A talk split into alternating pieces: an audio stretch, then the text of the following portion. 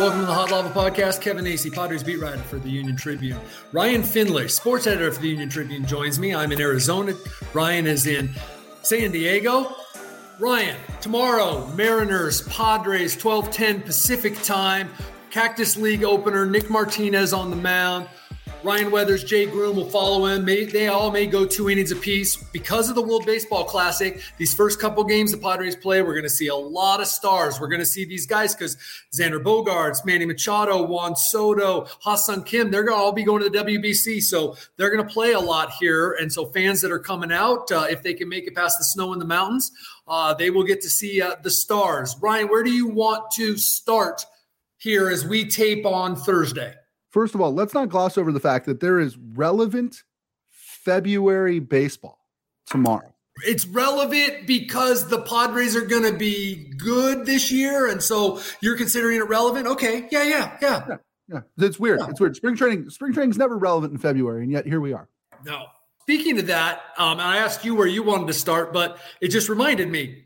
Yeah. I talked to a guy today who grew up a Padres fan, and he was, uh, as a matter of fact, he went to a lot of games, and he was at the game in 1998 when the Padres clinched uh, the uh, their playoff uh, berth, clinched the West on that day too, I believe, uh, by beating the Dodgers. His name's Cole Hamels. He uh, went on to win a World Series, win a World Series MVP trophy, and I think a car. has made hundreds of millions of dollars, and he is now a San Diego Padre. You remember him. You remember everybody. You're a fount of Padres uh, his, history and trivia, but you remember uh, Cole Hamels. Absolutely. I mean, you said that you knew a guy who was there the night they clinched in '98 and grew up a Padre fan. I thought you were talking about me, Kevin. Um, Cole Hamels. You know, it's it's so funny for years, and you know this. I mean, he's been linked to the Padres, right? Every time he, you know, you hear that he's working out for teams or, or attempting. I don't know if we're saying that this is a comeback attempt, but you know, he's tried to get back into the big leagues. The Padres have been linked to him forever. I think one of the things that makes this time different and this time special is this isn't a stunt. This isn't the Padres signing Fernando Valenzuela and having him pitch on Sundays at home, right? This isn't the Padres signing both Giles brothers or bringing in Scott Hairston and Jerry Hairston Jr., right? Cole Hamels has an opportunity to be a part of a championship team, and the Padres have a chance to add a guy with some veteran experience who may or may not ever pitch for them. I mean, you talked to him a little bit today about his time frame. I mean, we are still weeks, if not months, away from him being even possibly in the mix. Correct? Yeah, he's not even going to throw to batters for a couple weeks. Uh, so here's the deal with with Cole Hamels, and you're right. Be it uh, that you want to call it a stunt or you want to call it like a player past well past his prime that the Padres used to bring in, and that was the biggest signing of the spring. It Jered was like, Weaver. Jered you know, Weaver. Gosh, if Cole Hamels can, you know, be a what what he once was or close to it, man, maybe that'll be really good, and the Padres could win more games than we think. And that was kind of like the story of spring. And there's actually a lot of guys around this year that, that kind of fit that bill, where they're just not a big deal in terms of the Padres' plans. But I, look, I think Cole Hamels a big deal because of what he's accomplished in this game. The fact that he's 39 years old. So if I, my math is correct, he was 15 when the Padres went to the World Series, and you were 16. Uh, 17, but then whatever. So 17, okay. Uh, so, but here's why it's like a big deal. I mean, obviously, Rancho Bernardo kid mm-hmm. has been quoted throughout his career as saying, like, you know, probably not a good chance I'm going back to the Padres back when he was, you know, a sought after free agent because for most of his career, the Padres sucked. Mm-hmm. Um, and now he will feel extremely fortunate if he is able to pitch for his hometown team because it's a team with legitimate World Series uh, uh, aspirations. And look, you you are in my business, and what it's become is you you spend a lot of time chasing the the trades and the free agents and injuries and and keeping track of stuff and you don't get very often to just enjoy the fact that here's a guy who doesn't need this but wants it and has been rehabbing for two years basically to get himself back to where he had a real nice bullpen today. That's all it was. He threw strikes. It was a real nice bullpen because it was his first one on a you know a major league bullpen mound, uh, mm-hmm. wearing a major league uniform since 2021, and I think that's a neat story. And um, I you know we're journalists, we're not fans, but I'm a Cole Hamels fan. I'm a fan of good players and I'm a fan of good stories. So, of all the other things going on, and there's so mm-hmm. many more bigger things going on for the Padres, I just think this is cool. Well, and yeah, I mean, to me, what what makes it cool is, and you know, you and I were texting earlier today. You seem genuinely tickled, but by your exchange with him, that you know, you, you were excited to write about it, excited to talk to him. The quote in your story that jumped out to me, Kevin, was he said he just wants one more chance. He just wants to do it one more time. And as somebody who's on the wrong side of 30 myself, uh, I get it like I get it. He want he said almost that it was so surreal to have so much success at a young age. He almost, I'm not going to put words in his mouth. It seems as if he did not enjoy it maybe as much as he should. And that now that he's been away from it, he misses it, wants to be a part of one more championship. And and that's really cool. It, Cole Hamels more likely than not, Kevin, I think slots in on this roster as either a spot starter or a bullpen guy. Um, I know that there are some questions about this bullpen, you know, as we start playing games here on Friday. Uh, how, how, are things shaking out uh, in the Padre pen? Well, if we could look at it maybe as uh, the staff as a whole, and I think you're right. I mean, look, uh, if everything goes really well for the Padres and everybody stays healthy in that six man rotation, and they don't need a long man because guys are, you know, Ryan Weathers is pitching well. Well, Cole Hamels come back if it happens, will be with another team because he has outs in his contract. I explained that in in my uh, in my story.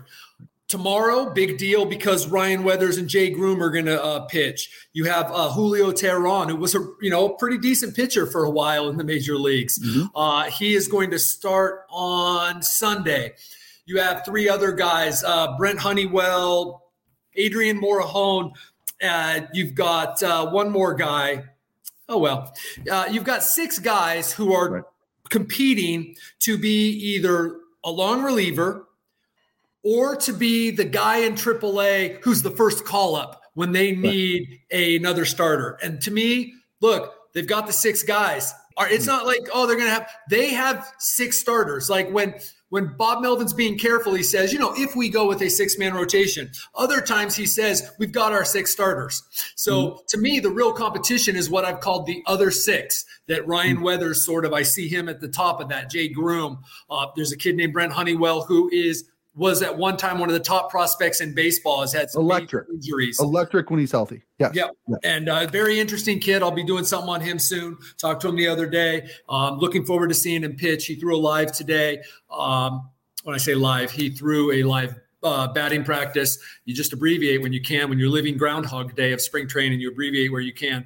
Um, so I think to me, and I think to the Padres, that's one of the intriguing uh, competitions, intriguing aspects of camp. And I think that's a great thing because it's not who's your shortstop, who's your third baseman, who's your number one starter, who's your number five starter. All these things are locked down.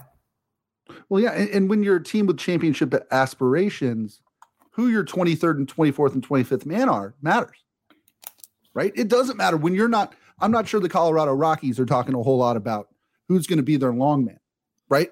This is to me, these pieces all matter so much more since they're expected to be good. Well, I wrote about it today in um, a story that's up uh, on Ryan. It's ostensibly on Ryan Weathers, but it's about what we were just talking about, really. And almost every year, a team looks back and says, man, without this guy coming up and making three or five or eight starts, we wouldn't have made it as far as we did. Now I say almost every year because that didn't happen for the Padres last year. They got 157 starts from their top seven guys, all of right. whom made at least 10 starts. So that just doesn't happen. There were only four other teams that did that, and it was the first time the Padres had done it in 11 years. So this year, you're going to expect more. That you are going to see Weathers, Groome, Reiss Knehr, the name Reiss I Knehr. I was just going to say Reiss Knehr. Yes, this came to me. So what happens when you're on the right side of 50? You said the wrong side of 30. When you get to be my age, you actually know that it's actually the right side of of those ages.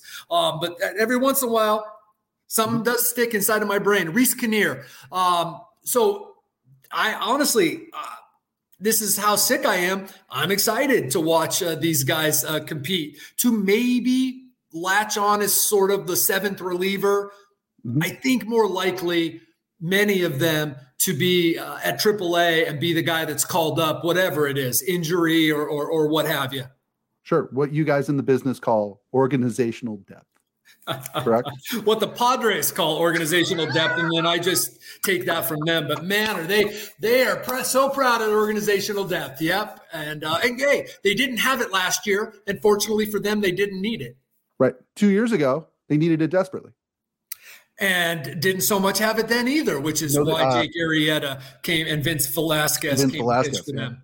Yeah, that's and that's funny, Kevin. When we talk about why are these guys important, the next six are important so they don't have to go get Jake Arrieta in a pennant race. Yes, yes, right? and you know they're not the guy we, right. The guy we just talked about, uh, uh, Cole Hamels, makes it actually seven, but he's not really a part of it yet. So sure, sure. Yeah, I'm, I'm, sure our listeners want a Fernando Tatis update. Uh, you've been out there with him daily for the last week and a half. What is his time frame? How does he look in the outfield? Uh, what's sort of the organizational, at least update on him so far? He looks a lot better in the outfield than he did in 2021 on a consistent basis. Uh, I'll tell you what he looks like, and this is the best news I can give you because he hasn't played in a game and he won't for a few days. He looks like the old Fernando in terms of jumping around, having fun. Clearly, just uh, you know, the best athlete on the field, and they've got a few, but he's uh, the best athlete on the field. I didn't say he's the mm-hmm. best baseball player, but he's the best athlete, and that's all great and that's about all you can want at this point. They're not going to play him. I don't know. Will it be Sunday, the third game, Monday, Tuesday? You know, probably sometime on the weekend, or gosh, I would hope. But what they mm-hmm. really want to do is make sure that he is completely locked in. And for those not watching um, live, I'm pointing at my head, like completely locked in. Fernando, when you slide, it's feet first. You know, when, you know, when you're diving back into um, first base, that just needs to be a natural reaction. Yes, he's played his whole life, but he hasn't played in a year and a half. All the starting and stopping that is required in baseball, where a lot of injuries occur, that just that he's ready to actually play in a game. Even though it's an exhibition game, it's Fernando Tatis Jr., and we've seen him do some crazy things in spring training, uh, including getting hurt twice uh, because he was, you know, playing a- as if – he was it was uh, the middle of a pennant race in August because that's how he plays and that's why he's as, a part of the reason why he's as good as he is. So they just want to be real careful with him. So if you're coming over or you're going to watch on TV Friday, Saturday, pretty sure you're not going to see him. If when he does make his spring training debut, he will be playing blank. Right field guess it could be, depending on Trent Grisham's off days. I guess it could be center field. Mm-hmm. I think he'll get some time there, but right field, center field, exclusively for a time, and then especially let's say that Xander Bogaerts is is his uh, the Norway team is still alive in the uh, WBC. You can see Fernando at shortstop. Yes, yeah, Netherlands. Right? Netherlands. No. Oh, Kevin. Oh, I already got myself in one geopolitical mess this week. Actually, I didn't get myself in that, but anyway. Uh, but yeah, yes, the Netherlands. As I was saying it, I was like, I don't think that's right, but I'm going to go with it. Thank you, Ryan. Another guy, Kevin, when we talk about positional changes, you slipped it into a notebook and you got me excited. Nelson Cruz, first baseman's glove. Yeah. I, I mean, this is a guy who's played, I believe, is it one game in his career at first base? One game. One game. And okay. uh, I don't know that you'll see another one, but he has worked there a lot. As a matter of fact, Jake Cronenworth has spent the last at least two days uh, during drills exclusively at second base. But now, at the end of practice, Jake puts on the first baseman's glove and does some extensive drilling at first base catching difficult throws where actually the coach, be it uh, Matt Williams or Mike Shildt, is hitting fungos at him as if it were a short hop throw. And he mm-hmm. works on that for about 10 minutes. And so he this is still the guy who's going to be your primary first baseman. But Matt Carpenter and, and Nelson Cruz have been working there. And Nelson Cruz, he hasn't looked bad. Look, Eric Hosmer's defense dropped off. Uh, certainly the last year, and I'd say the last two and a half, three. Um, mm-hmm. Nelson Cruz was at least here early on, remember he's 42, okay? Uh, at least early on, he looked adequate there. He's sure. not, he's not a guy that you're going, oh no, might have to play him there. But I will say this, and I'll say it just like um the outfield. You know, Bob Melvin said he, after previously saying, hey, maybe Matt Carpenter could work in the corners in the outfield right. if needed.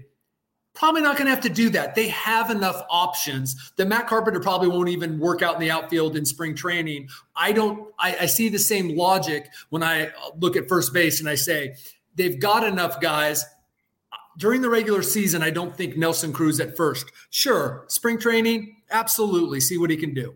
Is this just a matter of he's got to go somewhere when they're doing defensive drills? I mean, is that part of it too? It's just well, keeping getting him, him ready and moving getting him ready in case they they have to. This is a guy who, as you said, has played one game there, uh, and it was for I believe Tampa Bay. Um, uh, we had when he was traded there in 2021.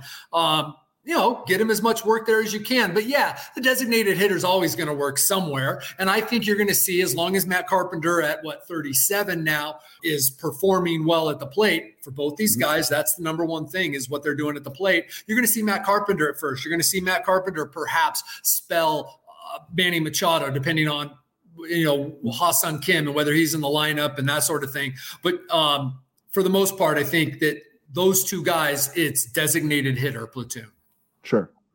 You had a story that ran last weekend, Kevin, about Manny Machado, uh, the Padres' efforts to re sign him after he said that he is going to exercise that opt out in his contract. Uh, there were some figures in there, and, and, you had a chance to talk to Manny about this. Um, obviously, a big story early in camp and a huge storyline. You know, what do you make of the Padres' efforts or lack thereof? And wh- where do we go from here, do you think? Well, let's start with that. You know, Peter Seidler and, and AJ Preller have maintained all along that they want to sign Manny. And then uh, both of them said Peter first and AJ Preller in response to a question about Peter saying it. But Peter Seidler, Padres chairman, said that Manny's his top priority. And the reason I'm starting there is because I want to say this team, based on what they've done, deserves the benefit of the doubt in most instances. However, their actions to date do not show that Manny is a priority. That could change. Look, the deadline that Manny Machado set in the beginning of December, which was um, last Thursday, a week ago, February 16th, to get something done, or else he doesn't want, he wants to concentrate on the season. These deadlines are fluid. You could also consider them, they, they're, they're just not real because the Padres could come with, you know, $500 million and Manny's going to, you know, be like, yeah, and that contract signed right now. And I just threw out a number because I wanted everyone to know how silly I was being. And I'm not going to throw out a number. Um, but so it's not that it's over. It's not that it couldn't happen tomorrow, but their extension offer of five years and $105 million wasn't even close. And there is zero doubt that Manny Machado, we've talked about this before, but there's zero doubt that there's the things are piling up that Manny Machado is a very proud man, very much believes in him, his worth. You know, he's kind of he's got a lot of things he can take personally. Again, mm-hmm. money. I've had it before. You know, I used to cover this football team in town, and boy was LaDainian Tomlinson angry at the Chargers, and boy was Dean Spanos kind of screwing that up, and boy was AJ Smith um, saying some bad things about LT and and and it was over, right? It was over. Both sides. Mm-hmm. LT wasn't gonna. No, he was insulted. LT ended up signing a contract that made him the highest paid running back in history, uh, and he played five more years for the pod for the Chargers. So that is just one example um, in which I was, you know, following like daily, and I can give you many others. That money talks, deadlines walk. Just made that mm-hmm. saying up myself. Um, and and so that's where we're at with uh, Manny Machado. Well, and, and, again, for for people who are unfamiliar, because this was four years ago, Manny Machado signed with the Padres. Why again? Was it because they offered him the most money? By far, they offered him the most money, and they gave him an opt out. Yeah, but they offered him the most money. I, you can't. My, my opinion, Kevin. I'm not in Peoria. I'm not uh, in your world every day. You can't you signed a guy because you could pay him the most money. You can't get mad at him if he's trying to go get the most money from somebody after that. Well, that's still an issue. You're right. If that's still an issue for people, they haven't been paying attention to what right. happened this offseason. And, right. you know, Aaron Judge, after the Padres, and this is one of the reasons I talked that Manny can, you know, take some things personally. Four or five days after getting the deadline from Manny, knowing they needed to address it before the season, the Padres offered or didn't offer, but let Aaron Judge know they were about what they were willing to go uh, to. And a lot of people have heard that it was $40 million a year. The Padres, before that, even had offered uh, Trea Turner $342 million over 11 years. They then signed Xander Bogaerts for 11 years and $285 million. They extended Yu Darvish, um, all while doing nothing with Manny. But here's the deal on those three contracts of Aaron Judge, Trea Turner, and Xander Bogaerts. They all are for an immense amount of money, at least through those players' age 39 seasons. And in the case of Xander Bogaerts, through his age 41 season. So, you know, Manny, that those set the market for a player of Manny Machado's level. And next offseason, that market will be even higher provided Manny continues to operate uh, and perform at a MVP level and there will be Shohei Ohtani, the two way player who probably will hit the market. And then there will be Manny Machado, and those will be the two big free agents. Sure, sure. And I think if you're Manny Machado's agent, if you're Dan, if you're Dan Lozano, Dan Lozano, Don Lozano, yes. Dan, Dan, Lozano. If you're Dan Lozano, you're sitting there and you're going, Manny Machado is every bit the player that Aaron Judge and, and that uh, Trea Turner are. I mean, if you talk about you're saying that do, you're at least saying there's he's somewhere in between. He's in uh, that right, right, right. Yes. And he's certainly more versatile than Judge. I mean, the defense, I, I don't know. You're right. He's in that conversation. And so, Kevin, if you had to guess, what gets something done? Um, a number that starts with a three. So okay. uh, something that extends him the amount of time that they uh, said that they would, five years. When I say said they would, the offer they gave. Uh, mm-hmm. So signs him through 41. And, you know, the AAV can come down. So how about at, you know, I haven't done this math necessarily, um, but uh, how about at, you know, 25, uh, 25 a year for mm-hmm. five uh, and okay. then, you know, something like that. I'm not saying that gets it done. Uh, I know there was a report out there. I'm not in the business of refuting reports, 400 million. Uh, no, I, I, don't think so, based on the numerous people that I've talked to, but something closer to 400 than 285. Sure. Wow. Did, you know Manny as well as I think a media member can know Manny Machado. Will this be a distraction this year? No, of all the people uh, that have the ability to just focus on Manny, it's Manny. it's Manny. Uh, and, and and and of all the people who he works very hard, but he's not a tinkerer right? right? He doesn't get inside his head too much. You see it sometimes. Anybody can see it. Um, that there are times, of course, he's human and he slumps and maybe starts. Um, he his manifests when he chases uh, pitches that he shouldn't. Mm-hmm. Um, mm-hmm. I'm not saying that you know that doesn't happen or couldn't happen, but I don't see it because of any sort of pressure or uh, distraction. First off, Manny doesn't allow distractions. Um, mm-hmm. he's just not that guy, really. Uh, so I think of all the people. Now, sometimes I've been surprised in my career at, at how guys that you thought were going to be able to handle one situation couldn't. But I think of, of that handful of people that can block out this sort of thing, uh, it's Manny. Now, you know, Joe Musgrove, he did a heck of a job because he acknowledged that it was a distraction last year, and yet he still performed at the level he did. But there was that point in the middle of the season. Now he he uh, did get COVID at some point. Uh, he's playing in his hometown, the All Star stuff. Uh, he had a, a, lingering knee thing, but also the distraction of the contract a little bit. Um, so I thought you know, Joe is one of those guys too. Um, and here's the thing, and I remember telling Joe this a couple weeks ago. Like Joe acknowledges Joe Joe's um, elite level is that he acknowledges the distraction and the pressure, and he leans into it. Mm-hmm. And Manny, what distraction? What do you mean? What distraction? And and so I I, I have. Uh, I get a kick out of Manny, and a part of it is because of his ability to operate at that level. Sure. Joe Musgrove told you, I think, a, a really good story about uh, preparing for that start in New York. Yeah, right? yeah.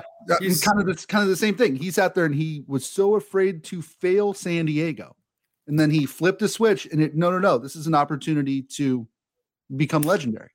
There you go, and that is, um, you know, while that might occur to all of us, the ability to embrace it, man, right. and visualize it, and then make it happen in New York.